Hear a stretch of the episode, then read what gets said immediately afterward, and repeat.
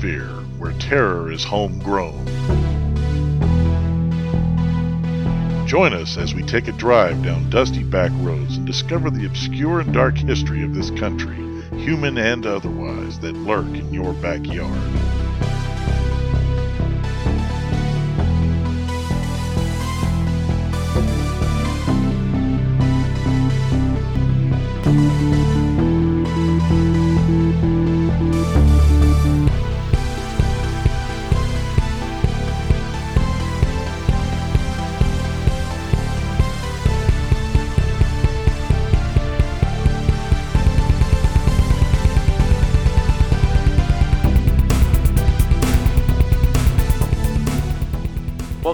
State of Fear, episode 5. I'm your host, Chris, and with me, as always, is James. Greetings, folks. All right, so today's episode is going to be on the great, wonderful Sunshine State of California. It is a Sunshine State, right? California. That's The sun- Golden State, I Oh, think. wait, is okay. I think it. Florida's a Sunshine State, right? Yeah. Yeah, have you ever been to uh, California, James? Yes, I have. I've been there a couple times. Where you been Uh, to? I've been to San Diego, which is my favorite part. I've been there three times. Okay. The weather is freaking awesome. year I've round. heard. it's like in the it's like in the eighties, almost year. Oh, it's man. almost Hawaii style weather. I've also heard they have no mosquitoes there. None. That's amazing. I was That on, the- amazing. you know, we went out to the Midway. You know, the the USS Midway. Went on that Yeah. aircraft carrier. Uh, it's real cool. Uh, the weather, like I said, is gorgeous. It was sunshiny most of the time, Yeah, and like you said, no fucking bugs. that's amazing. It That was so awesome. amazing. Damn. Now I've also been to Los Angeles. Okay. didn't like it. Beverly Hills? Uh, not Beverly Hills, so to say, but I did go to Hollywood. I did go down to the Walk of Fame, and I would not advise you walk around there down. You know, don't go down there during you know when it's dark. Oh, okay. There's some strange characters down there. It's a bad area, Uh, huh? Yeah, uh, they don't take very good care of it. The stars are dirty when you're walking the Walk of Fame. It's Oh, it's, wow. it's it's it's insulting almost.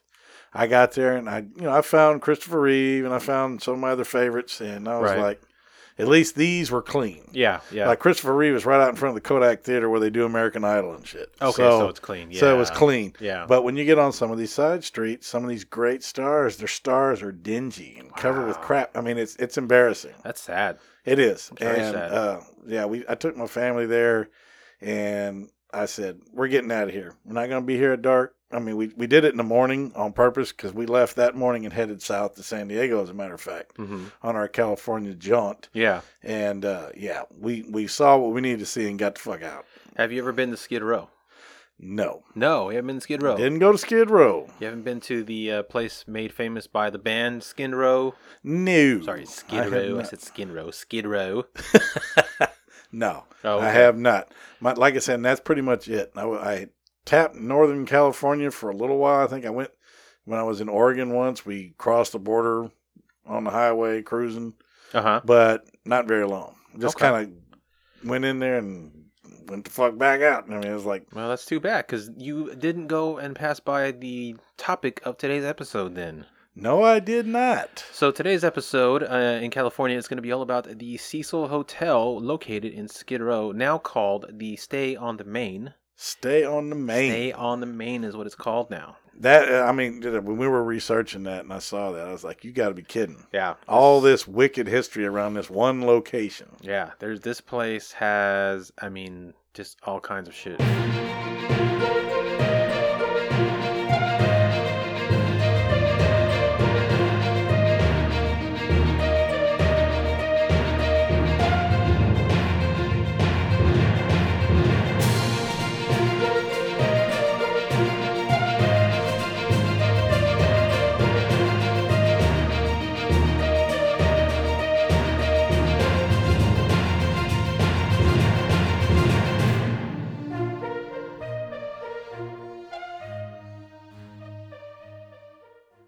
We get started, why don't we uh get into your weird news of the day? All right, brother. Today's weird news of the day comes to us also from the great state of California. A coincidence. Just a coinky dink. coinky dink. Uh, this has happened to us a couple times. We keep doing these, uh, Yeah, these uh, uh synchronicity type things. Yeah, well, and- without and- even knowing it. You just and it's just, not intentional. I'm you just, looking up a story. yeah. shit. yeah. It just happens to go that's that's crazy. Well, anyway, this story is dated uh, Friday the 13th of December of 2019. Like I said, we try to keep the weird news of the day within three months, either, you know, of course, three months past or whatever. right. I was going to say either three months before or after. You know, if I can go three months before, I'd be a rich son of a bitch. We're gonna keep it within like a three month time frame. And today, the story is titled. this one I couldn't believe when I saw it. Thousands of 10 inch penis fish wash up on California beach. Yeah, when you said you had a story about uh, thousands of dicks on a beach in California, I thought maybe it was like a Hollywood thing or something. Like the No. stars were out. Well, I'm going to tell you what, though, there's some weird looking things. Yeah, they are. Technically worms, the garish looking animals were exposed on the sand after a powerful winter storm hit the west coast of the United States, Oh, which they're not used to. That might be what it was a cold water shift, and it came, you know, forced them out. So it was, a, it was a cold storm. So what we're seeing here in this picture is actually shrinkage. 10,000 shrinkage. And the story reads Thousands of 10 inch penis fish have mysteriously washed up on a beach in California following a winter storm. The wriggling animals are a species of marine spoonworm commonly known as the fat innkeeper worm or sometimes the penis fish. I don't know which name is worse. How about dick trout? You know, something. I don't understand what the name fat innkeeper worm comes from. I have no idea, but when you look at the picture of one of these things, it's pretty fucked up. Yeah, it doesn't look like a fat innkeeper. But no, go it does not. Go on. The critters, I like that, the critters. The critters were spotted, flopped across. Flop.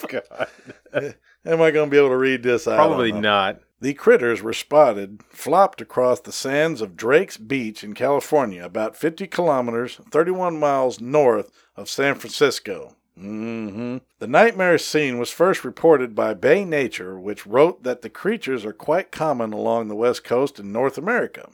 However, because the animals normally live in a U shaped burrow under the sand, people visiting the beach rarely ever were aware of their existence. Mm, okay. You walking on all these dicks and don't even know. Don't know. it. even know. Dicks in the ocean, man. Winter storms, which battered Northern California recently, exposed a number of these worms af- after the powerful waves washed away several feet of sand. Officially known as Urechis caupo, Nice. the animals are perfectly shaped for their lives underground, according to the biologist Ivan Parr, even if they appear hideous to us. They're really not hideous. No, they they're just not look- they just weird looking, but they're not hideous. No. They can live up to 25 years, Wow. and that's crazy. That's and are even time. and are even eaten as food in countries such as Korea and China. Wow. That's it. and that's it, my brother. All right, man. Great story, dude. They, these uh these fish. I mean, they, they do look like dildos, but That's um, pretty crazy looking. I mean, the, the picture on the news story, uh, it's literally a beach full of these penis things, and uh, I don't know why they call it nightmarish scene Yeah, because it, doesn't look really nightmarish. Not. It's no, really not. No. Unle- unless you're like a, a a straight man who has the biggest homophobic fear ever, yeah. then that'd be Well. nightmarish to you. But uh, no, it just it looks interesting. I mean, just the whole Well, it's too bad if so many. That man, they were too bad they all died for you know for no reason. But Yeah. shit. It also looks like just a dumping ground for like uh, the porn industry. Just all the all the used dildos they just get rid of and dump on the beach. well, it is California. okay. I wouldn't. I wouldn't put it past them.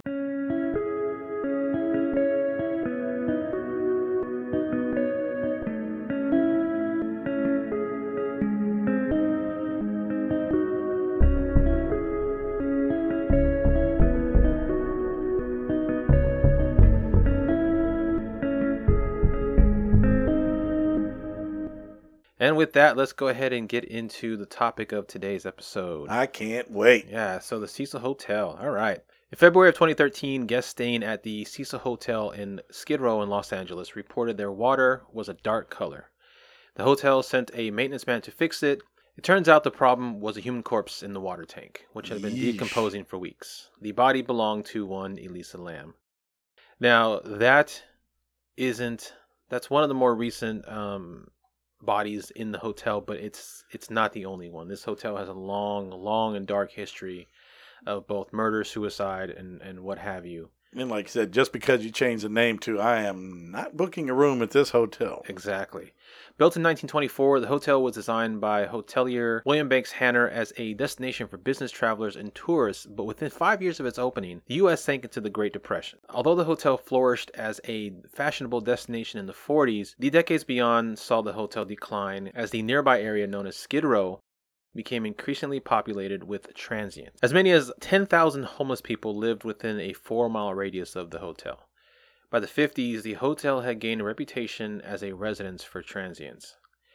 Now, has a, this hotel has a long and storied history marred by death and despair, and we're going to go through kind of a brief history of those and some of the more infamous and well-known ones um, right now. Yep. So, in 1947, Elizabeth Short, dubbed by the media as the Black Dahlia, was rumored to have been spotted drinking at the bar in the Cecil in the days before her notorious and to date unsolved murder. Elizabeth Short would be found on January 15th, her naked body severed into two pieces in a vacant lot on the west side of South Norton Avenue, midway between Coliseum Street and West 39th Street in Leimert Park, Los Angeles. At the time, the neighborhood was largely undeveloped. Short's severely mutilated body was completely severed at the waist and drained of blood, leaving her skin a pallid white. She was determined to have been dead for around 10 hours prior to the discovery, leaving her time of death either sometime during the evening of January 14th or the early morning hours of January 15th. The body was apparently washed by the killer. Now, her face had been slashed from the corners of her mouth to her ears, creating an effect known as the Glasgow smile. The Joker. Yeah. She had several cuts on her thigh and breast, where entire portions of flesh had been sliced away as well. So somebody Hmm. kept some trophies. You know, that's that is weird. Weird Uh, trophies, but they seem like, yeah. Like, I mean, were they sliced or bitten? Were they like gout? I mean, because I, I don't, I- never really read the story of the Black Dahlia. I've heard of it. they, were, they were sliced away because they didn't find any teeth marks. Huh. So they were everything that was done to her was done with what they said was the precision of a surgeon. Okay. Yeah, almost a Makes very, sense. almost a callback to Jack the Ripper. Some bit.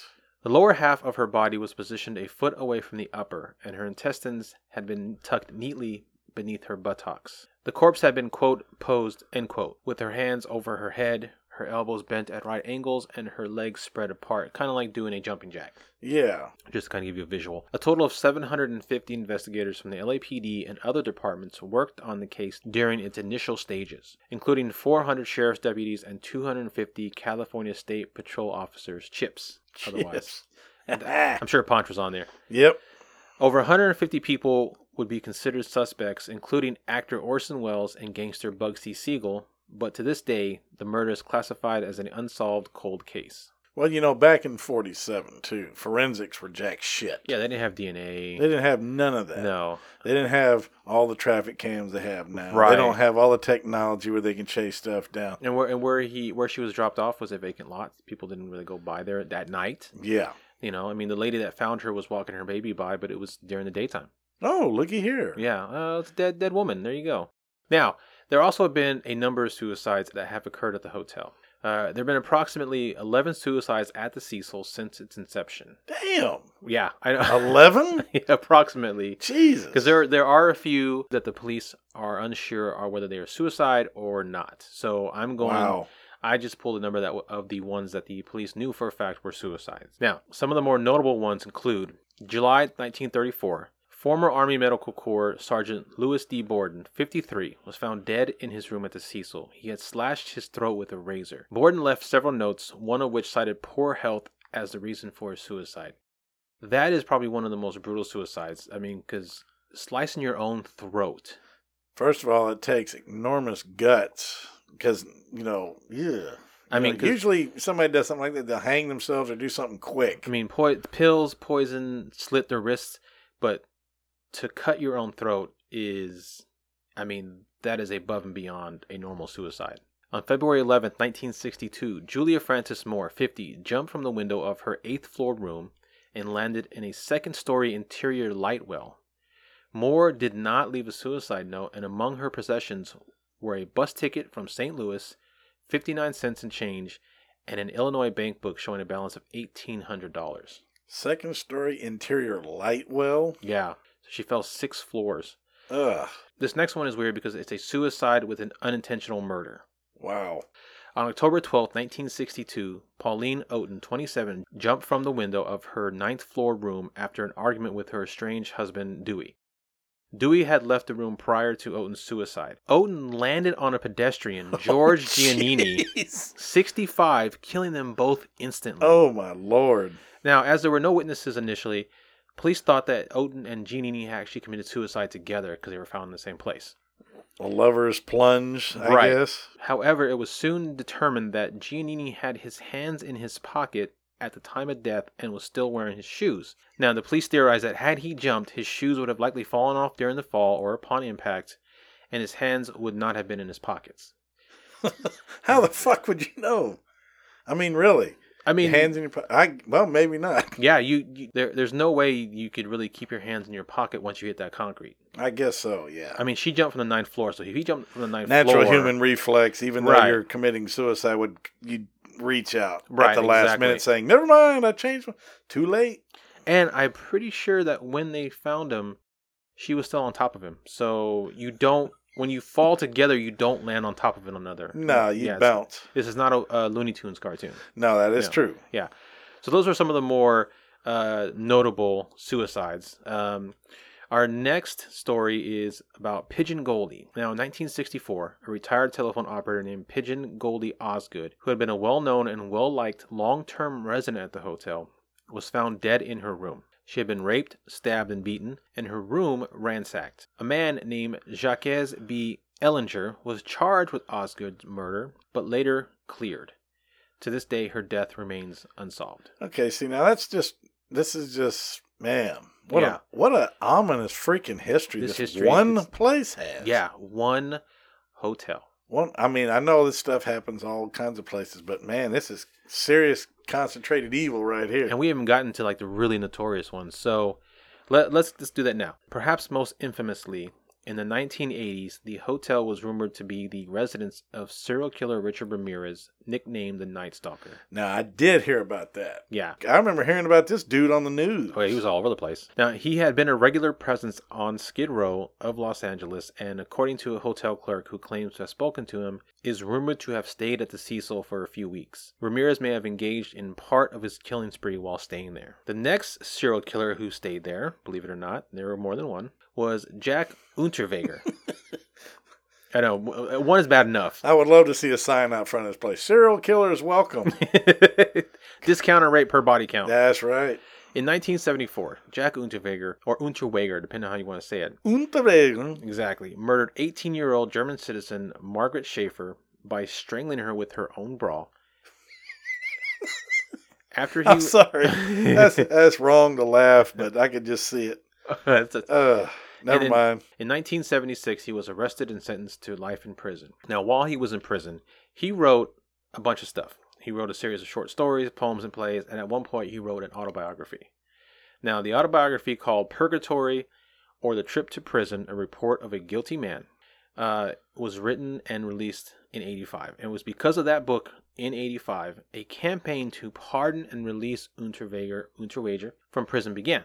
Uh, many notable writers, artists, and journalists and politicians uh, agitated for a pardon, including the 2004 Nobel Prize winner. Unterweger was released on May 23, 1990, after re- the required minimum of 15 years of his life term. Now, upon his release, his autobiography began to be taught in schools, and his stories for children were performed on the radio. This this is a convicted murderer, mind you. Yeah. Okay. Unterweger himself hosted television programs which discussed criminal rehabilitation, and he worked as a reporter for the public broadcaster ORF, where he reported on stories concerning the very murders for which he was later found guilty. Yeah, this guy's like a local celebrity. Yeah. Later, it was discovered that he had killed eight more women in the first year after his release. What a bastard. All killed the same way with their own bras, while doing all this talking, while his stories were being read to kids. That this oh lord. Now, This, just this is what's wrong with the justice system. and this is a German justice. And I ain't gonna get off the subject too much, but when somebody this crazy, kill them. Yeah, Put them to death. Life in prison. Why feed them for the rest? Of, you know, for whatever. You Yeah, know, just why- take them out. because this, this could happen if they, if they did. Sorry, yes, I support the death penalty. Unterweger then moved to the U.S. in 1990 after he was hired by an Austrian magazine to write about crimes in Los Angeles, California, and the differences between U.S. and European attitudes to prostitution. Killing in hoes. That's that's like having an alcoholic go talk about the newest bar that just opened up. I suppose, yeah. Uh, Unterweger met with local police, even going so far as to participate in ride-alongs of the city's red light districts, and it was during that time that he stayed at the infamous Cecil Hotel. Uh-huh. While staying there, he would sneak out at night and proceed to murder three more women before being caught. One night after he was caught and convicted in 1994, while inside his prison cell, he hung himself with a rope made from the cord of his tracksuit and the laces of his shoes. Good. The knot he used to hang himself was the same knot that they found on every woman he killed. Well, I'm glad he killed. I hope it. I hope it hurt. He gave himself Yeah. a death penalty. Mm-hmm. Now, we're going to continue on with Lisa Lam, but uh, before we do, the bulk of this part comes from a great article written for allthat'sinteresting.com by Natasha Ishak. On January 26, 2013, Elisa Lam arrived in LA. She had just come by Amtrak train from San Diego and was headed to Santa Cruz as part of her solo trip around the West Coast. The trip was supposed to be a getaway from her studies at the University of British Columbia, Vancouver, where she was originally from. Her family had been wary of her traveling by herself, but the young student was determined to go out alone. Yeah. You know, kid, college kids do that. They Oh, they, yeah. they backpack across Europe and stuff. Let me do they- it, yeah. exactly. As a compromise, Lam made sure to check in with her parents every day of the trip to let them know that she was safe. That's why it struck her parents as unusual when they didn't hear from her on January 31st, the day she was scheduled to check out of her LA hotel, none other than the Cecil. Of course. Of course. The Lams eventually contacted the Los Angeles Police Department. The police searched the premises of the Cecil but came up empty. Soon after, police discovered and then subsequently, subsequently released the now infamous surveillance footage taken from the cameras at the Cecil Hotel on their website, hoping that it would generate interest, someone would recognize her. The video in question showed Elisa Lam in one of its elevators on the date of her disappearance acting rather strangely. In the pixelated footage, Lam can be seen stepping into the elevator, pushing all the floor buttons. She steps in and out of the elevator, poking her head out sideways towards the hotel's hallways in between. She peers out of the elevator another few times before stepping out of the elevator entirely. The last minutes of the video show Lam standing by the left side of the door, moving her hands in random gestures. Nobody else was captured on the video except for Lam. Yes, and I know we both watched this video again Yeah, during our research, and I'm gonna tell you what, that's one crazy ass video because it makes you wonder. You know, you know. Once we get to the end of the story, I'll I'll try to go over a couple things. 'cause Yeah. I, I kind of formulated a theory on who might have taken this person out. Okay, okay. Interesting. Uh, public reaction to the inexplicable video crossed all the way to Canada and China, where Lam's family is originally from. On February 19th, two weeks after the video was published by authorities, maintenance worker Santiago Lopez found Lam's body floating in one of the hotel water tanks. He did it. Lam made the discovery after responding to complaints from hotel patrons about low water pressure and a weird taste coming from the tap water. Oh my god, Gross. that would be. Oh my lord, that. You. Yeah, yeah. Now, according to a statement by the chief of police, uh, chief of the Los Angeles Fire Department, the tank in which Lam's body was found had to be drained completely and then cut open from the side to remove her five foot four frame. Also, the outside, How did it get in there? And they had to cut the tank to get her out of it. also the top of the tank, which is where the door is, was locked from the outside. Aha, Mm hmm Santiago, you guilty motherfucker. He did it. Nobody knows how Lam's naked corpse ended up in the hotel's water tank or who else might have been involved. That's right, I said naked. Yep. She was found floating lifelessly next to the same clothes she wore in the surveillance video. That's another weird angle. Not only was she put into the water tank or went into the water tank, she also was put in there naked or she went in and then undressed herself and then drowned. That that no. Yeah. See, this whole I'm, thing I'm going. I'm going for raped and dead The problem with that she is went in the tank. Problem with that is why would the killer put her clothes in the tank with her if he raped Get her? rid of the evidence. Why not take it and burn it? Well, That that would get rid of it better than in a water would. panic, in a panic, sometimes people don't think about that shit. So that that would mean that he raped her on the rooftop, and then just threw everything in there. Yeah, probably after killing her. Okay. See, because that was my theory. Um, that you know, if you watch the video, hmm look how long those doors stayed open. No Uh-huh. elevator doors in the world stay open that long, Right. unless she disengaged the elevator when she was pushing all those buttons, which I doubt. hmm But then she walked out, so it was like somebody, you know, who she was talking to. You know, maintenance people have keys. And Right. They can turn off those elevators But outside. They, you know, they got those emergency keys and they can shut off elevators and stuff. Eh, Now, do maintenance worker have those, or just the fire department have those? I believe probably your maintenance guys do because I'm sure they're trained in at least some kind of elevator maintenance. I mean, I know there's outside contractors, and we're going to get off the subject here. I'm going to Yeah. keep no, it no, in no. pocket. That, that- that's fine. but That's- these guys have emergency keys probably to every part of the building. The that was just that- a theory I had that maybe the maintenance guy stopped the elevator and she was out there wondering what the hell, and Well, would have all would also have keys to the water tank. Obviously, the guy obviously did, the water tank. Yeah. Yeah. and maybe he quote unquote discovered her to try to put the blame off of her off of himself. That being said, I would like to see what the outside of the elevators looked like because only all the elevators that I've been in, the only place to put a key in and stop the elevators from the inside.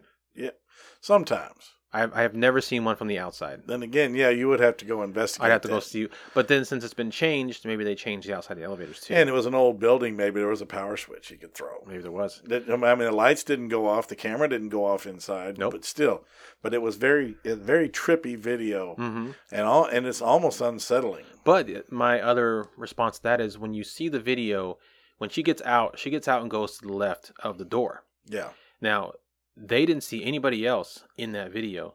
If the killer was there, he would have been on the right hand side. yeah. I'm gonna put this video up when Okay. this ep- when this episode airs. I'm gonna definitely put that video up on our social media so people can actually watch the video for themselves. for themselves. Yeah, absolutely.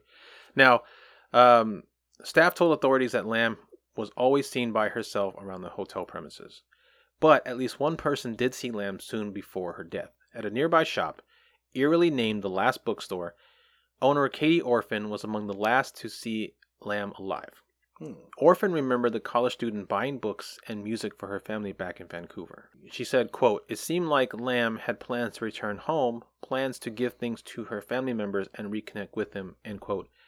Orphan told CBS LA. When the autopsy results of Lam's case came out, it only served to ignite more questions. The toxicology report confirmed that Lam had consumed a number of medical drugs, and likely to be the medication for her bipolar disorder, but there was no indication of alcohol or illegal substances in her body. So she was on her medication. Okay. That's important to note because she was bipolar, but she was on her medication. So she wasn't off and going just having an episode. Well, I mean, I don't know. That's what I was gonna say because bipolar people, they don't.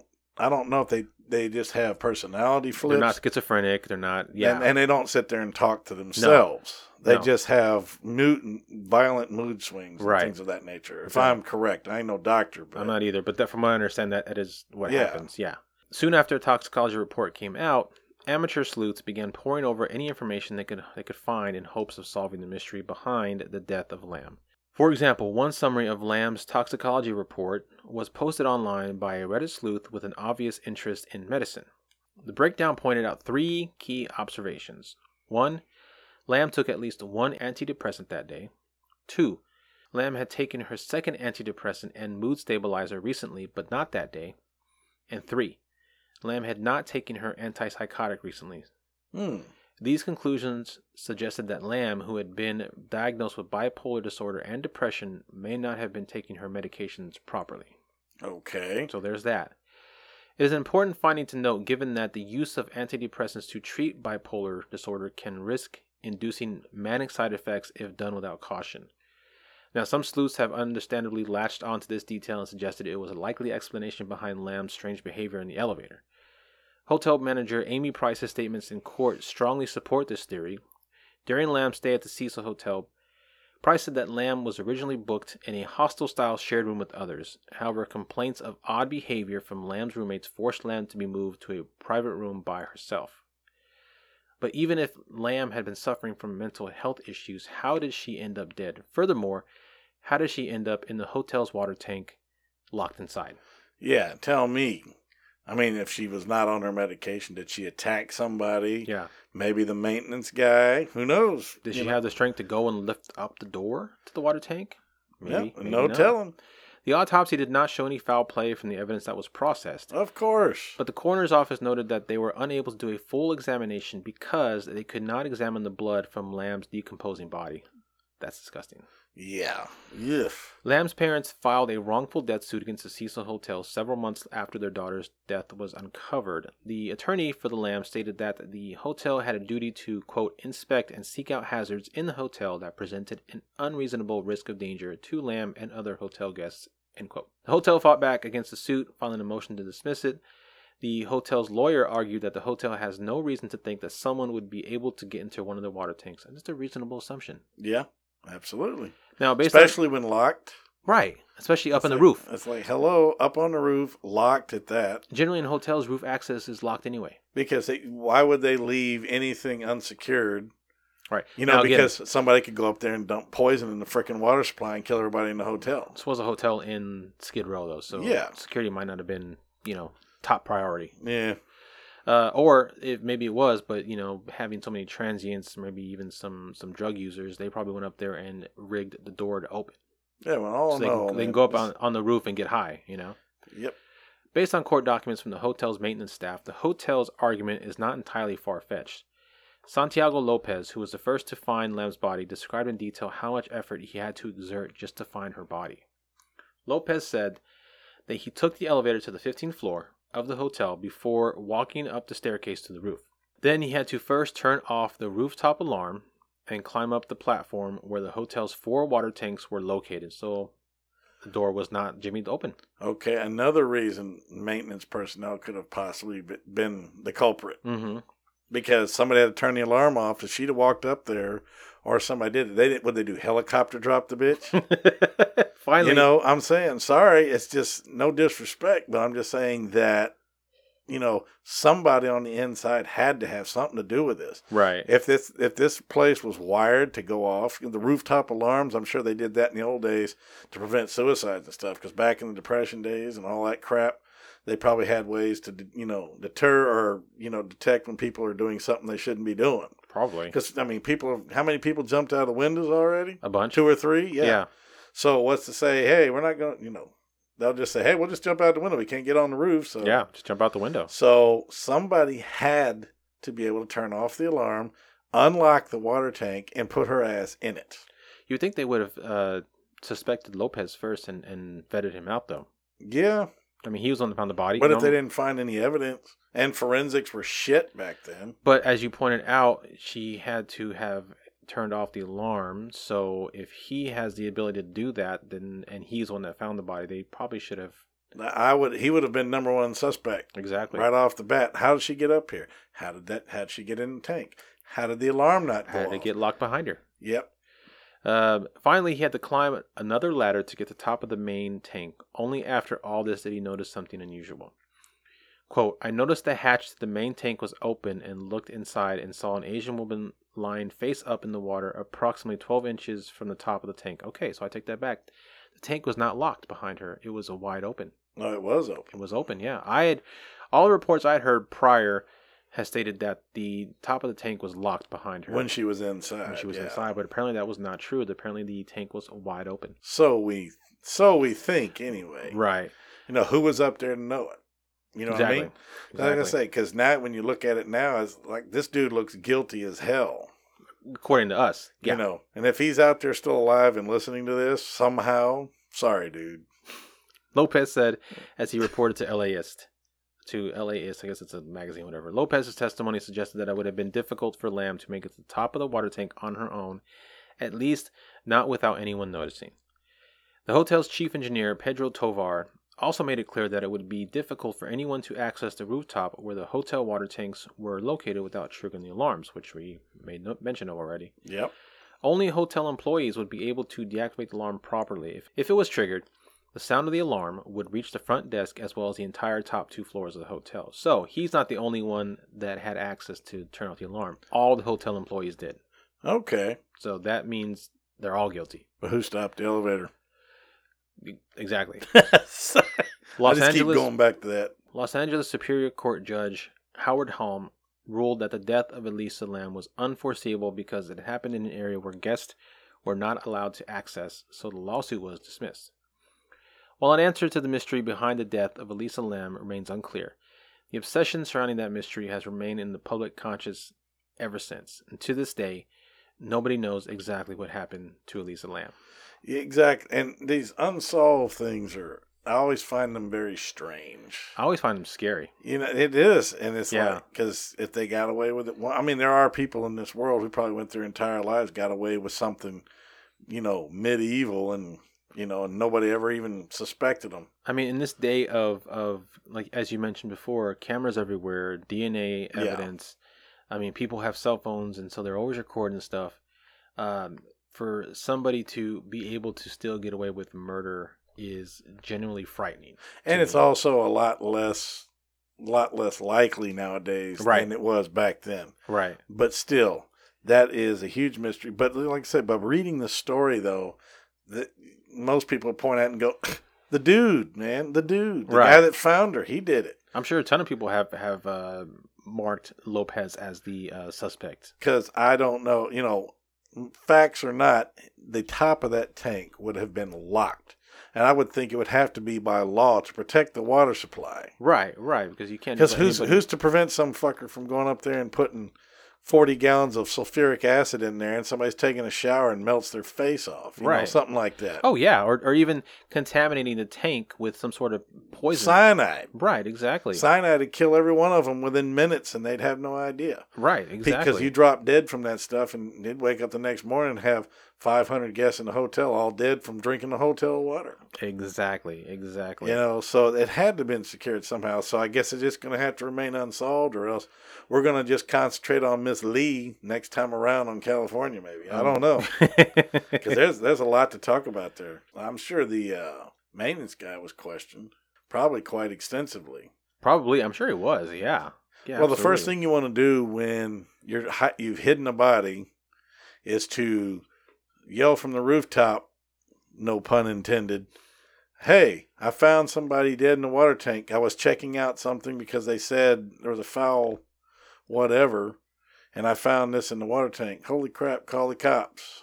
You know, that's one of the best things, you know, you know, one of those things that criminals probably do back in the old days is like, hey, if we we we actually call the cops and report the crime, they won't we won't be the first suspect. Right, right. throw them off the trail, you know. Yeah.